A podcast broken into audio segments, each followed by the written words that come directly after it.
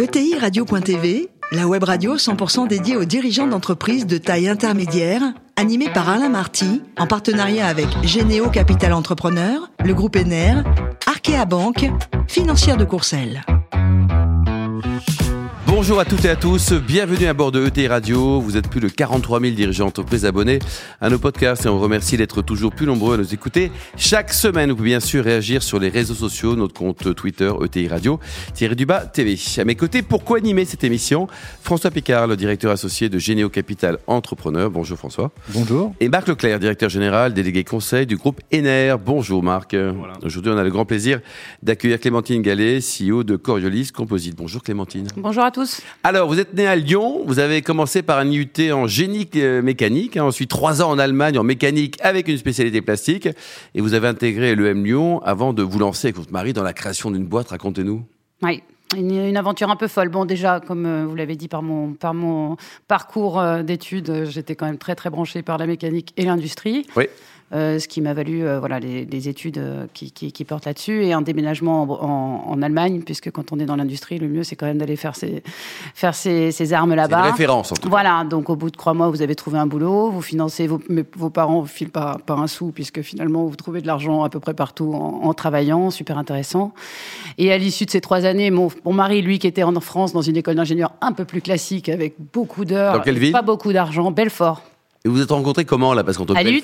À l'UT. Qu'est-ce que j'ai fait à l'UT J'ai monté le bureau des élèves. Qu'est-ce que j'ai fait dans le bureau des élèves? J'ai pris la présidence. Et eh oui, on a fait la fête, Clémentine, à l'époque. Voilà. Hein. Et Alexandre, c'était mon vice-président parce que je l'avais déjà repéré. Et je m'étais dit, tiens, ah le meilleur moyen, c'est de le faire rentrer dans le BDE et notamment parce qu'il était fan de voile et qu'il organisait des régates. Et, et vous aussi, vous êtes et fan moi, de voile. les sorties de ski, euh, et puis après, je me suis mis à la voile aussi.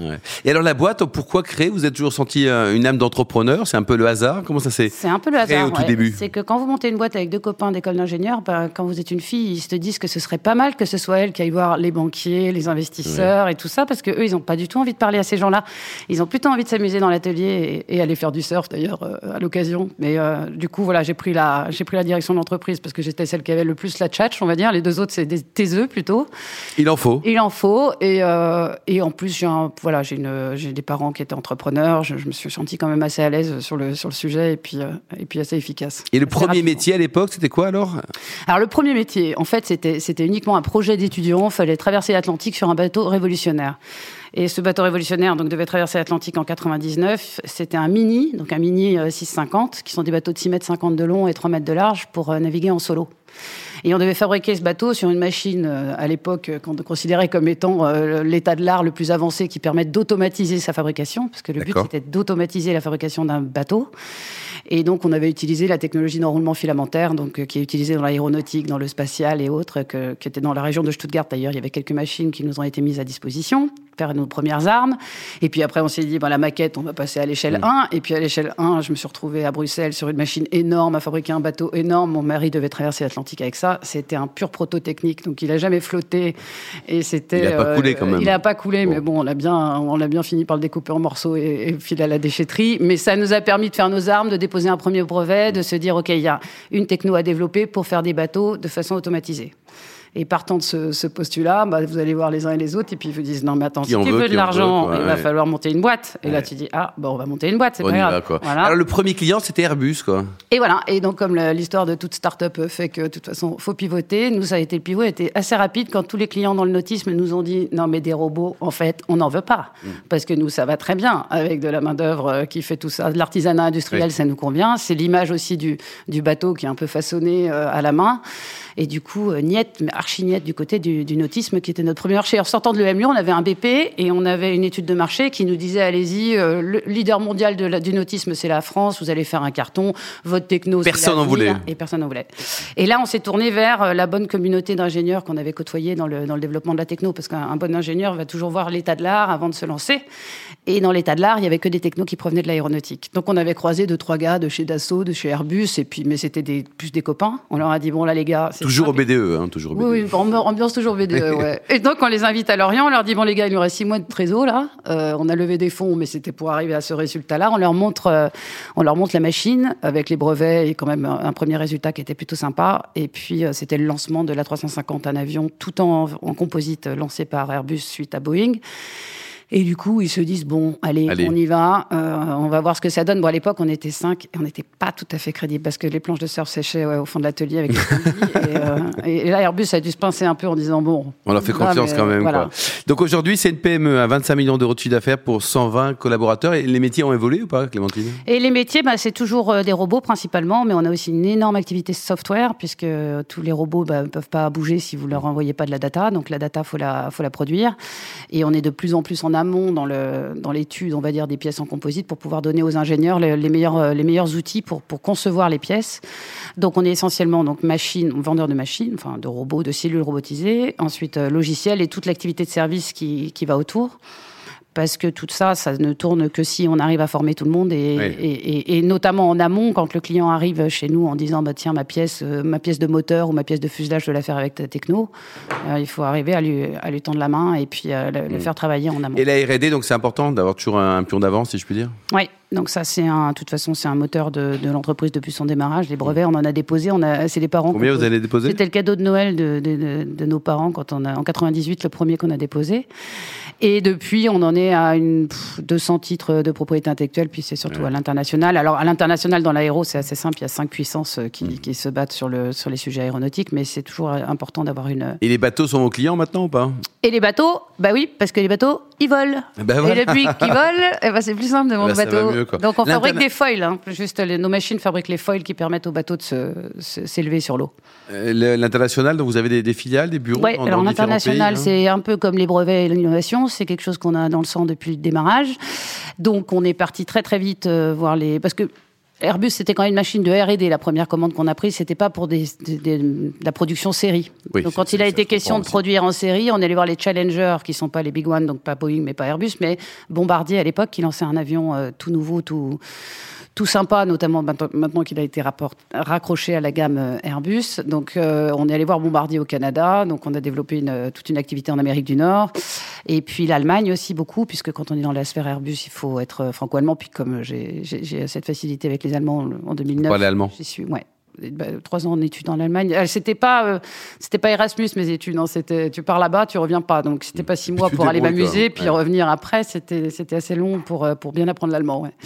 Alors François, Alors écoutez, quand on s'intéresse, euh, pardon, quand on s'intéresse à Coriolis, clairement il y a un mot qui revient et vous l'avez cité, c'est innovation. Mhm. Et je trouve que vous êtes le l'exemple d'un formidable succès d'une start-up euh, qui devient une beau, PME, ça, comme euh, déclaration, une. PME Merci. industrielle et. C'était pas gagné mettre en avant. d'avance. donc ça veut dire et ça va nous donner le sourire que euh, en France on peut continuer à innover et même dans les territoires. et même en Bretagne. hein. Mm. Exactement. Alors racontez-nous quels sont les défis ou les chances qu'on a dans, en France pour innover? Eh ben justement, ça tient peut-être euh, au territoire parce qu'on trouve des, euh, des équipes. Alors déjà, bien sûr, les Vous êtes basé où en France? Lorient, À Lorient, génial. Lorient, Bretagne Sud, Face de l'île de Groix. Voilà, en face de Groix, Ouais. que je traverse à la nage, euh, Groix-Lorient. Donc on trouve des quoi la développeurs distance, à Lorient. entre, en- la distance entre le... 7 km. À 7 7 km. km, c'est long Alors, en l'eau nageant. est chaude, hein, t'as combien Non, 30, ouais, bien 35 sûr, degrés à peu c'est- près. c'est maillot de bain, bikini Et- pour tout le monde, ouais. François, ok. Voilà, oui, bah alors euh, bah, l'innovation, ouais, ça, ça vient assez naturellement. Après, la, la, la passion des usines euh, crée, euh, en fait, tu identifies des besoins en te baladant dans l'industrie et en te disant tiens là il y a un truc à tirer parce que parce que c'est pas possible de voir des bonhommes euh, déposer du composite à la main. Pour nous, ça c'était d'un autre temps. Donc euh, donc tu commences à emballer euh, deux trois copains pour aller dans l'aventure et puis de, de deux trois copains ça ça part dans quelque chose d'un peu sérieux et notamment euh, dès le début on avait cette cette équipe qui était software plus mécanique et donc ça crée une émulation euh, qui euh, qui pousse toujours à, à, à des nouveautés, à, à plein de nouvelles idées et puis une, une bonne ouverture d'esprit à l'international comme euh, comme autorité. C'est ça, on s'en réjouit parce qu'on voit que vos innovations s'exportent, donc euh, Ouais. cocorico. Ouais, 70%. Ouais. Et alors, clairement, votre métier, c'est de travailler sur les matériaux composites Ouais. qui participent euh, à l'allègement des Mm. matériaux et donc notamment dans toutes les filières industrielles, ça se relie à la décarbonation. Vous sentez cette tendance, euh, cette lame de fond euh, vous pousser et, la trajectoire de croissance, elle est évidente? Elle est évidente, euh, bah, assez, mais après elle est assez très long terme aussi. Donc c'est- des marchés, enfin c'est des secteurs euh, assez intéressants parce qu'on peut se projeter euh, quelques années en avant et, et imaginer plein de choses. Euh, pour autant, day to day, il n'y a pas de programme dans l'aéronautique qui soit lancé à date. Hein. On vit sur les programmes qui sont la 320, la 350, qui commencent à être un peu, un peu vieux. Donc, faut pousser, faut pousser les innovations parce qu'elles vont pas s'accrocher tout de suite à un avion. La 320, le, le prochain avion, 2035, 2050, il y aura la révolution. et entre les deux, il faut arriver avec des nouveaux matériaux. Donc, c'est un champ de développement, d'innovation, justement, pour y revenir, euh, complètement dingue. Les matériaux aujourd'hui qu'on met en œuvre, alors on décarbone en mettant du carbone, hein, c'est quand même assez rigolo, mais il n'est pas très sympa le carbone. Comme il est aujourd'hui, euh, il y a un paquet de travail sur la matière pour qu'elle soit plus, plus recyclable, plus friendly, euh, biosourcée. Enfin, il y, a, un champ mais de, développement qui est, colossal. Et, et l'État est derrière nous. Enfin, quand quand on dit en France on peut innover, c'est aussi parce qu'on a des, dispositifs qui sont mis à disposition des PME, même dans les territoires, on, y arrive. quoi. Mm. Des crédits, euh, ta région, ta BPI, tu as tout le monde qui se met autour de la table qui dit bon allez, on y va. Puis à l'échelle d'un territoire, ça ne demande pas grand-chose. Enfin, c'est hyper motivant, tu, vois tout de suite les résultats. Quoi. François? Oui, en préparant cette interview, euh, j'ai vu que vous, aviez pas, vous parliez de l'invulnérabilité des ETI. Et j'ai beaucoup aimé ce mot. Alors, quel est, C'est pas encore ETI, Clémentine. elle n'est pas encore ETI. elle l'est bientôt. Elle l'est bientôt. Donc, pourquoi ce terme d'invulnérabilité Ah bah je me sens vulnérable. Moi, ça fait depuis qu'on est né qu'il y a des gens qui passent devant notre porte en disant hey, les gars, euh, pour un euro, je te reprends. Et puis si, et puis si je te reprends pas, tu sais quoi, je vais te couler parce que au ah prochain contrat avec Airbus, c'est moi quelques qui Quelques noms peut-être, quelques noms hein de, de, méchants. Ah des noms de méchants, non jamais, jamais, jamais des noms. Et, et, du coup, tu te sens, tu te sens vulnérable parce que c'est sûr que s'il est copain avec un client et qu'il décide de tirer le tapis, on a des contrats qui vont jusqu'à 7 millions d'euros pour quand on fait 25. C'est important. Si le client tire le tapis, euh, tu sais que tu es en danger il y a plein de dangers sur la route.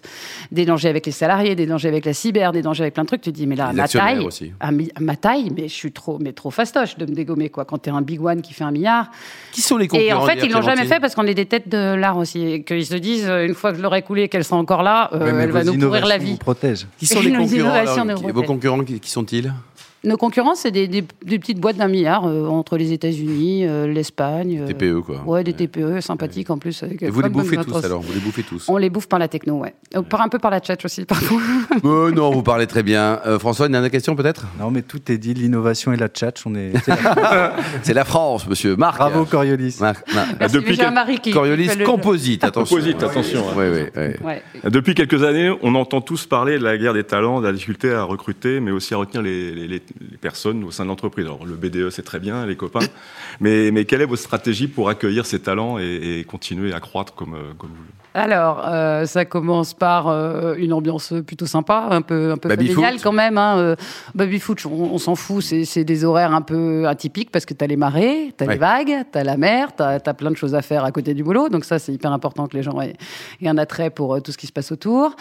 Euh, ça, c'est un facteur quand même. La qualité de vie autour de, autour de chez nous, c'est fantastique. Euh, ensuite, bah, faut, faut, mettre en place quand même deux, trois trucs qui permettent à chacun de, de, de trouver ses bases. Et là, j'ai un cas bien, bien, bien simple, c'est les conjoints parce qu'on a essentiellement des mecs, hein, j'en suis bien, j'en suis bien désolé, mais c'est la, c'est la vie entre la mécanique et l'ingénierie. Et, Donc sur 120, il y a combien de femmes sur 120 à part vous hein? Une petite vingtaine. Enfin, ouais, sur 120. Non, ça fait... Et puis quand tu es un modèle comme moi, tu te dis merde, on devrait y arriver, mais on n'y arrive pas. On n'a pas. dans les filières, donc c'est pas la peine de rêver.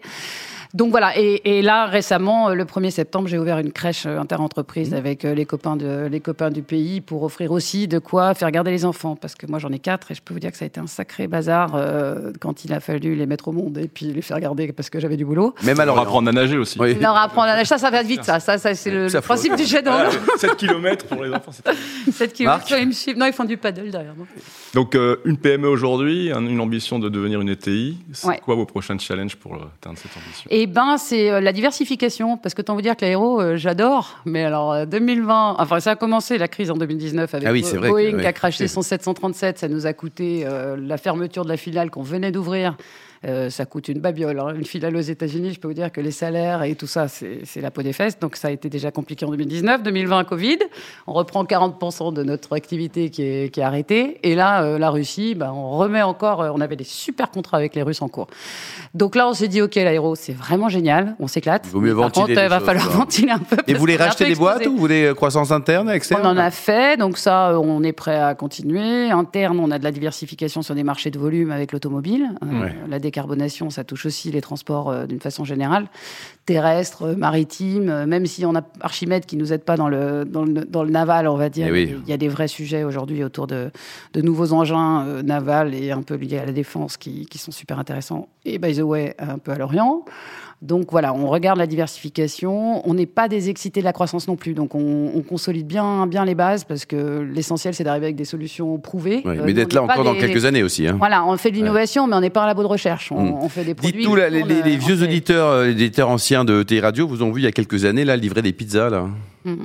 Ouais, bah, bah, le scooter. Bah, quand j'étais encore à la maison euh, chez mes parents euh, et que je voulais prendre mon appart avec mon petit copain, il fallait gagner de l'argent déjà. À et donc, vous à l'époque, vous avez livré des, des, pizzas Mais j'avais 16 ans et j'essaye de pousser mes enfants à, bosser à 16 ans. C'est plus possible.